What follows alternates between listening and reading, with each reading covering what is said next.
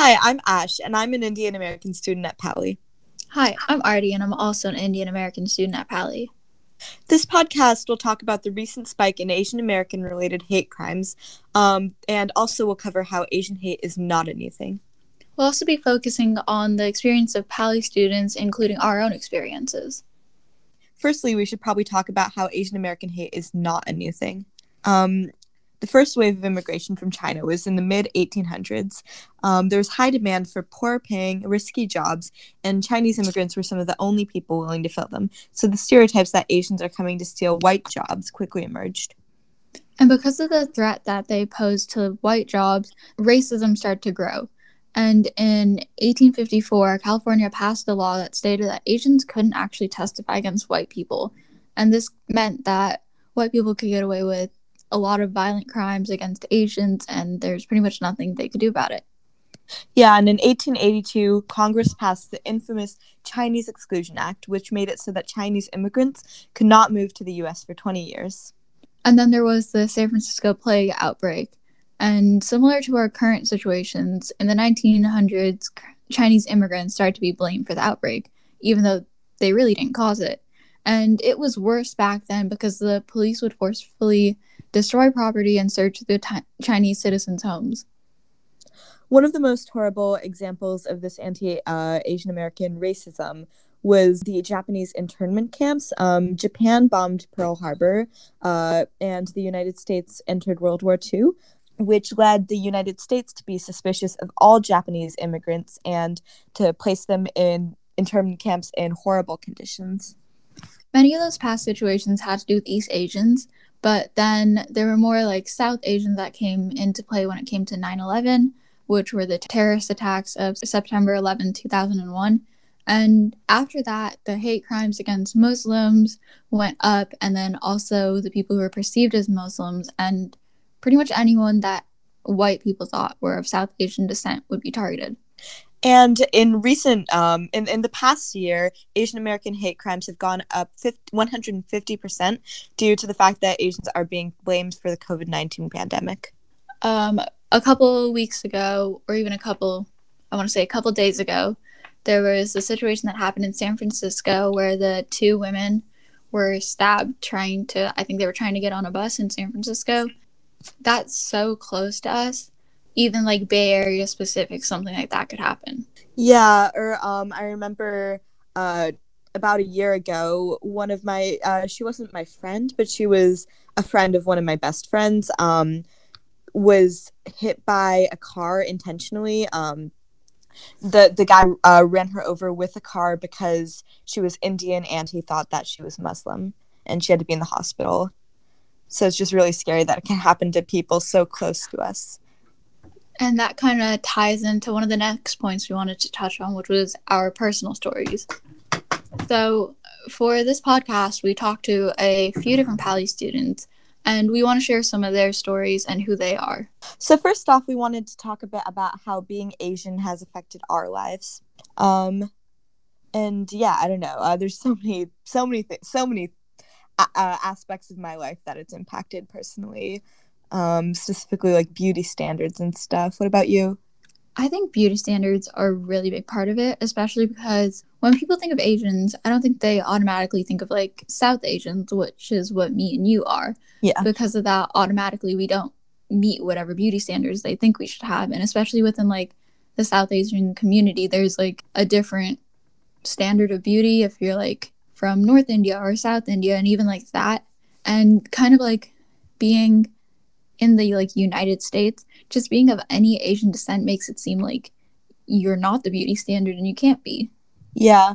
And then there's like the whole issue of like fetishization of like one very specific type of Asian person and then anyone else other than that is perceived as like unattractive or like maybe pretty foreign Asian. It can like be really detrimental to our self-esteem um, and to our own perceptions of ourselves especially like I've had people tell me, "Oh, you're pretty for an Indian," and it's like such a backhanded compliment. Like, yeah, yeah, it's a compliment, but like, what are you saying? Like, I'm not pretty if you like take me to like a different standard. Is that what like they're trying to say? It's like a backhanded comment in that kind of way. Yeah, exactly. It's like it's this feeling that you'll always be less pretty than a white person, like no matter what you do. Um, actually, one of our interviewees, Katel, has a lot to say about this as well. You wouldn't want you wouldn't say like you're yeah. so pretty for a white person, right? it's never been about looks, has it? It's been about race. Yeah, exactly. We don't all have perfect light skin. We yeah. don't all have that red dye, dyed red hair. We are more than just little anime girls that that no. Also like that's one of the ways they stereotype you but they stereotype you in so many other ways. Like oh you're asian you should be smart like that kind of things. And i feel like that's really affected me because i beat myself up even more if i like fail something. Because like everyone's telling me that i should be like this smart person but then sometimes i'm not. And i feel like i can't not be smart or else i won't be representing who i am which really isn't me, it's what the stereotypes think I am. A lot of people don't seem to realize that positive stereotypes are also microaggressions and can be just yeah. as harmful as negative stereotypes. So, or because I'm segue to this, um, you know, like for example, there's the whole uh, all Asians are good at math stereotype, right? Yeah. Um, I'm like decent at math. Like I, sh- I feel like I shouldn't be the one saying this because I'm not like really struggling in math. But I know when I was younger, uh, in like elementary school and early middle school, I was r- doing really badly in math. I couldn't understand it at all, and you know, hearing people say things like, "Well, aren't all Asians supposed to be good at math?" Regardless if it's a joke or not, it and even though it's like a positive stereotype, it's saying like you should be good at this. It's sort of mm-hmm. therefore placing the idea that if you're not good at math, then you're not truly Asian or any, or something yeah. like that. Yeah, and it's like I don't know. It's like that sort of model minority stereotype, right? It it doesn't affect anyone well. Like, it doesn't make us feel good that we're a model minority. You know? I feel like we don't we don't really know any better because like we haven't seen any representation of people like us. Like yeah, there's that one Netflix show called Never Have I Ever, and that was like the first time I had ever seen like an Indian teenager in a TV show, and I was just like, wow, this is gonna be really good. Then I watched it, and I was like, this doesn't represent me at all. Like I feel like they're just going off of the stereotypes, and they're trying to like represent what they think it should be and not what it actually is.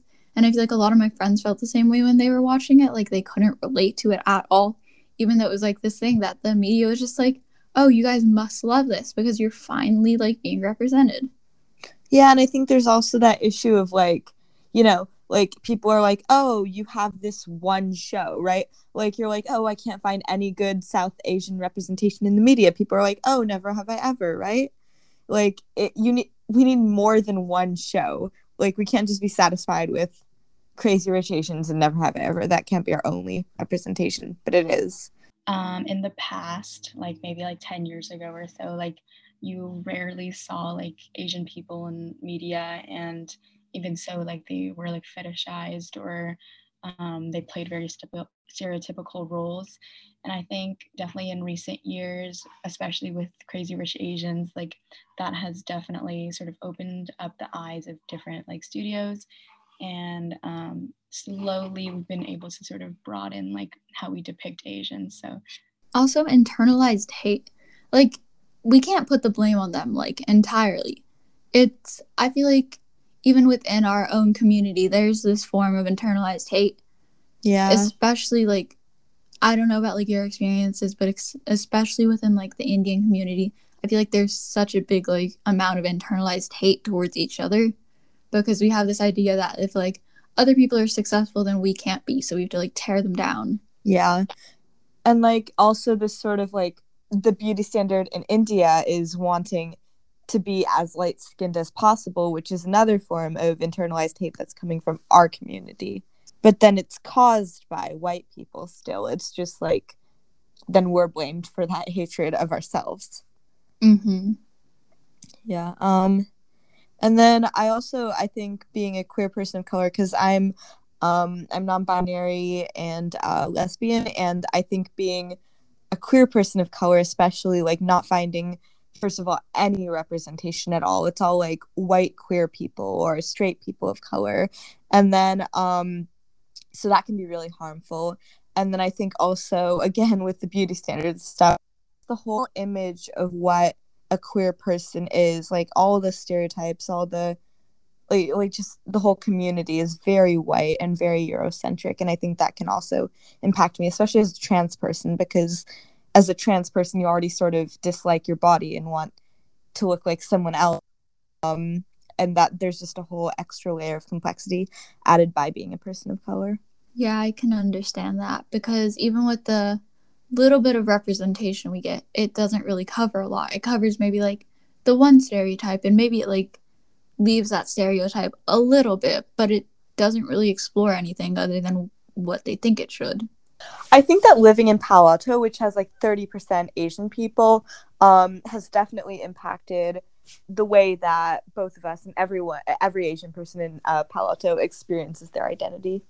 I feel like here, more than like other places in the country, to some extent, we feel like we belong. But if you look at it, like me and you are South Asian, and a lot of the Asians in Palo Alto are East Asian. So sometimes even we feel a little isolated, even though like there's Asians, but like maybe there aren't as many South Asians.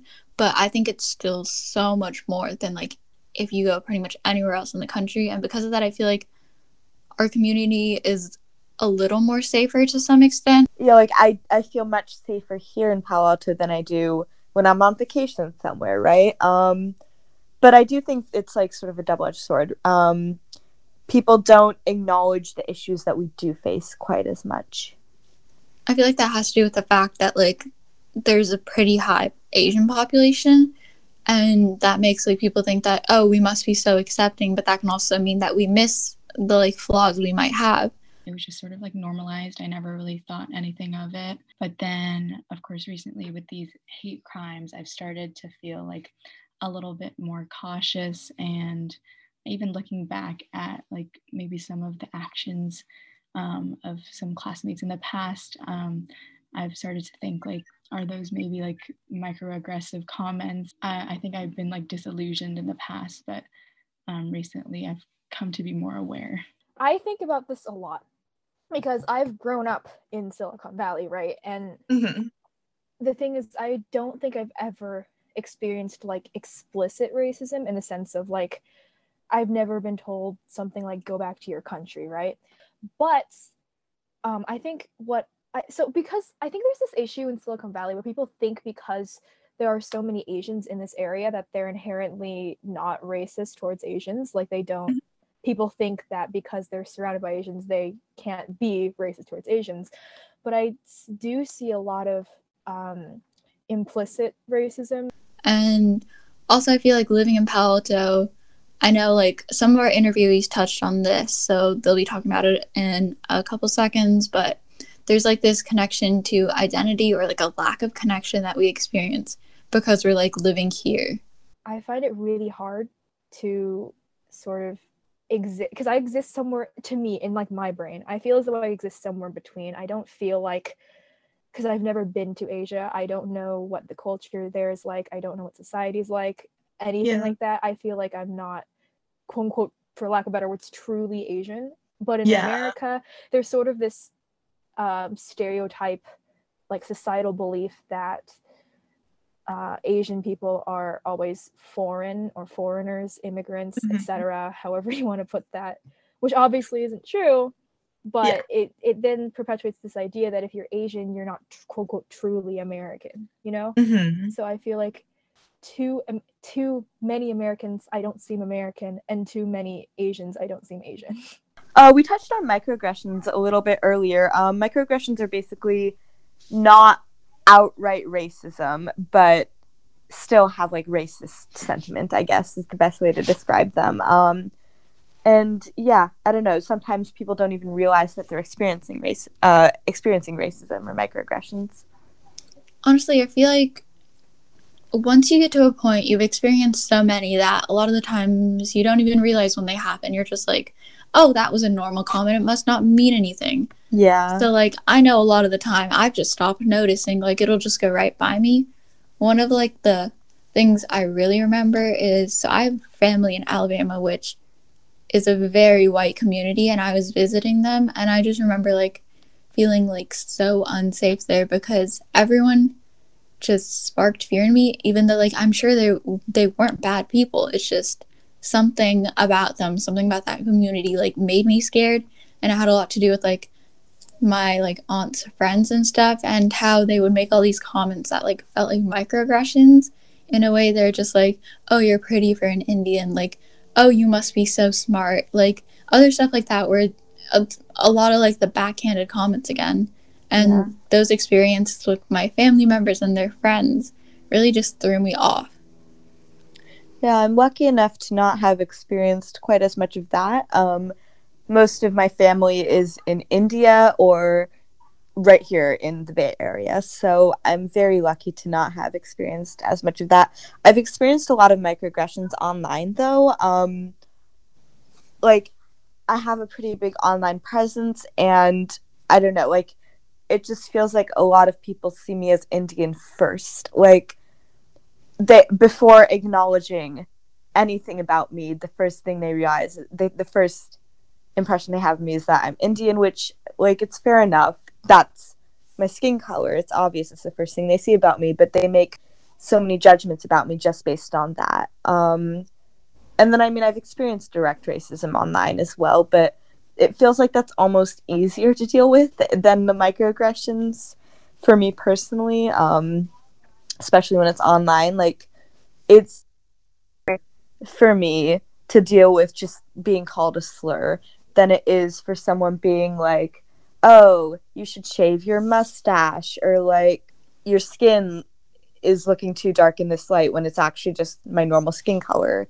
that sort of stuff. Um, and touching touching back on like what you're saying, where like people are just like they label you as Indian first before they think of anything else. Surprisingly, I've had like the opposite problem. Like people are always just like, "Oh, you're not Indian enough," and I've had like friends be like, "Oh, we don't even consider you Indian. We consider you American. We consider you like pretty much white." And I'm like, I don't know how to feel about that because yeah. like it's my culture, so I don't know like what to think when you're telling me, "Oh, we just consider you American like the rest of us." Like, is that a compliment? Is it not? Like those kind of things. I just don't know what to feel about that. Yeah, I, I've definitely struggled with that a lot. Like, I have never been to India. Um, I really want to go, but if I went, I would need to. I would want to go to the place where my grandma grew up, and it's a very small town, and like I'd have to be like I guess my immune system's not good enough to handle going there, which is very mm-hmm. sad. Um, but it's just this disconnect with your culture. Like I was in this program called Jano India, um, and it was only four other students and me, but all four other students had been to India, and they were like teasing me for not having been, even though I feel very connected to Indian culture, anyways.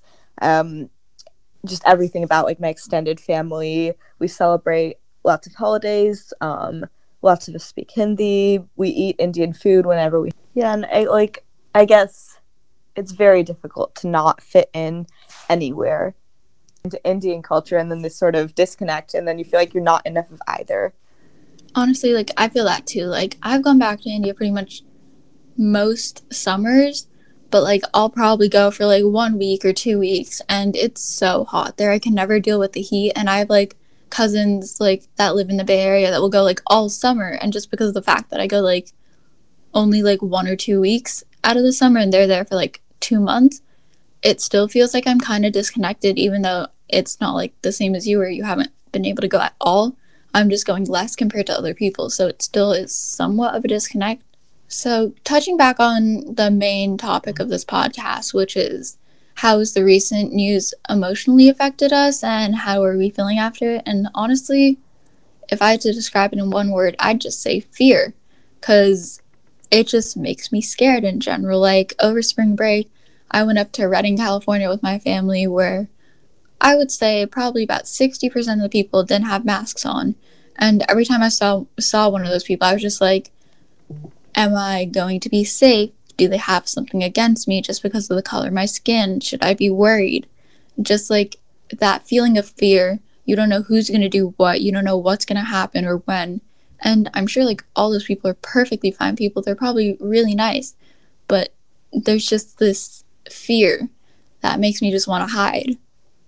Yeah, I, I definitely feel the same way. Also, um, I feel like, I don't know, on the more positive side, I think that the recent news has given a lot of people a chance to speak out because we're taught not to speak out. Like, specifically, Asian Americans are taught not to speak out about racism, although any people of color are. Um, I think that on the more positive side, it has given me a place to speak out about that. Thank you so much for listening to our podcast. For more podcasts from KPLY Radio, check out our SoundCloud or Spotify. And for more stories from Anthro, our fellow magazine from the Paly Incubator Program, go to anthromagazine.com. A special thank you to all those interviewed and to Megatrax for providing music. Thank you for listening.